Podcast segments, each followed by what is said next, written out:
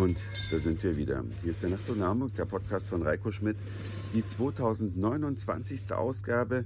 Ich freue mich ganz sehr, dass ihr wieder mit dabei seid und meine Stimme, die ist vielleicht nicht ganz on top.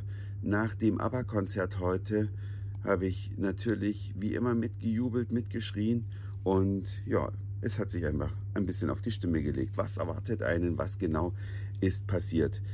ABBA hat fast 40 Jahre Pause gemacht seitdem sie ein richtig angesagter Act gewesen sind.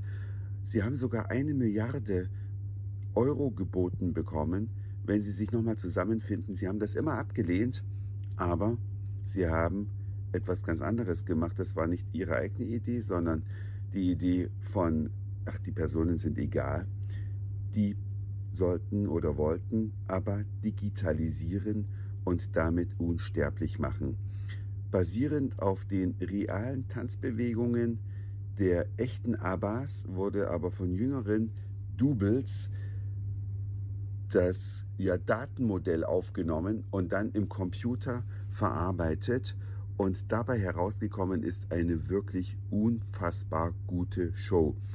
Dargeboten wird sie in London am Olympic Park in einem Gebäude, was speziell für diese Konzertauftritte geschaffen wurde. Und wir sind ja heute hier nur hergefahren, weil andere Freunde von mir, mehrere schon hier waren und das so faszinierend fanden und so überschwänglich gelobt haben, dass ich zu Freunden gesagt habe, hey, lasst uns einfach mal dahin und dieses ABBA-Konzert anschauen.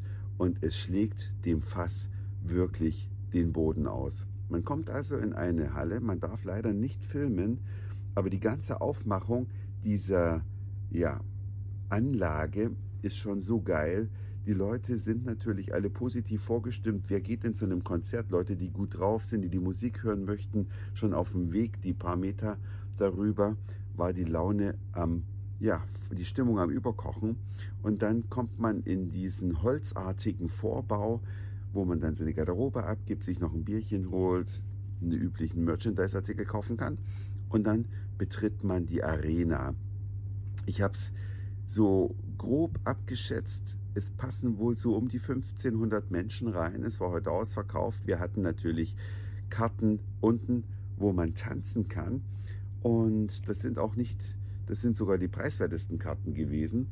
Äh, wenn man einen Sitzplatz haben möchte, was bei einem Konzert natürlich immer schwierig ist, dann ist es sogar noch teurer. Aber wir wollten ja auch tanzen, hatten Dancefloor-Karten, standen 19.45 Uhr Ortszeit ging es pünktlich los und geboten wird etwas, wenn man es nicht mit eigenen Augen gesehen hat, dann glaubt man es vielleicht nicht.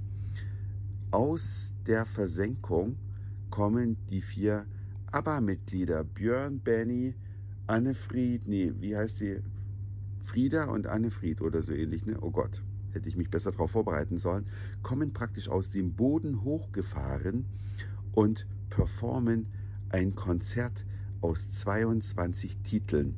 Und ich weiß nicht, wie es gemacht wurde, wie es technisch realisiert wurde, aber man denkt, auf der Bühne steht ABBA.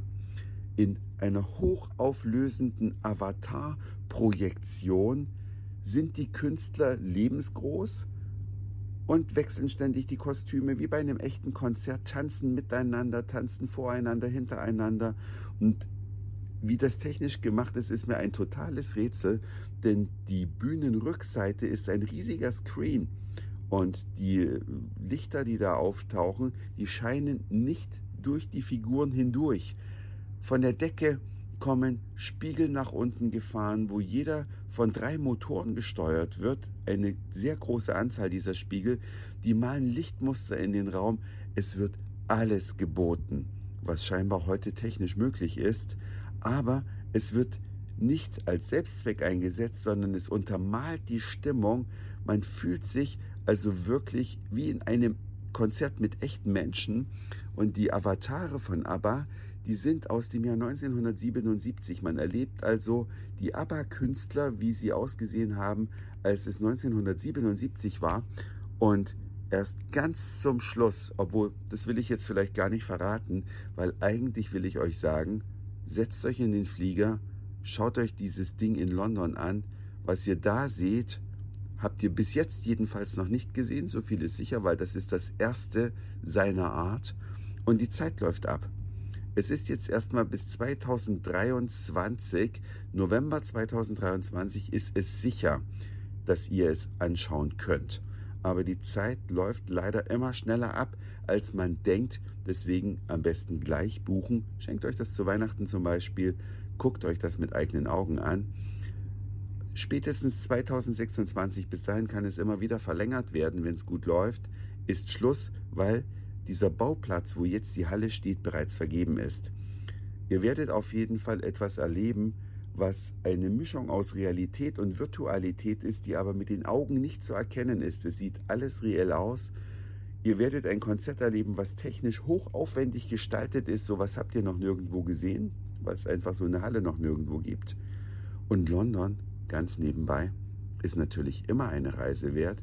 Da werden wir dann morgen richtig eintauchen, denn das war's für heute. Dankeschön fürs Zuhören, für den Speicherplatz auf euren Geräten. Ich sage Moin Mahlzeit oder guten Abend, je nachdem, wann ihr mich hier gerade gehört habt. Und vielleicht hören wir uns schon morgen wieder. Euer Reiko.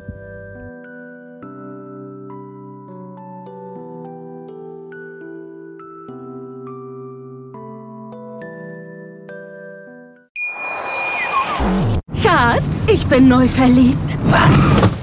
Drüben. Das ist er. Aber das ist ein Auto. Ja, eben. Mit ihm habe ich alles richtig gemacht. Wunschauto einfach kaufen, verkaufen oder leasen. Bei Autoscout24. Alles richtig gemacht.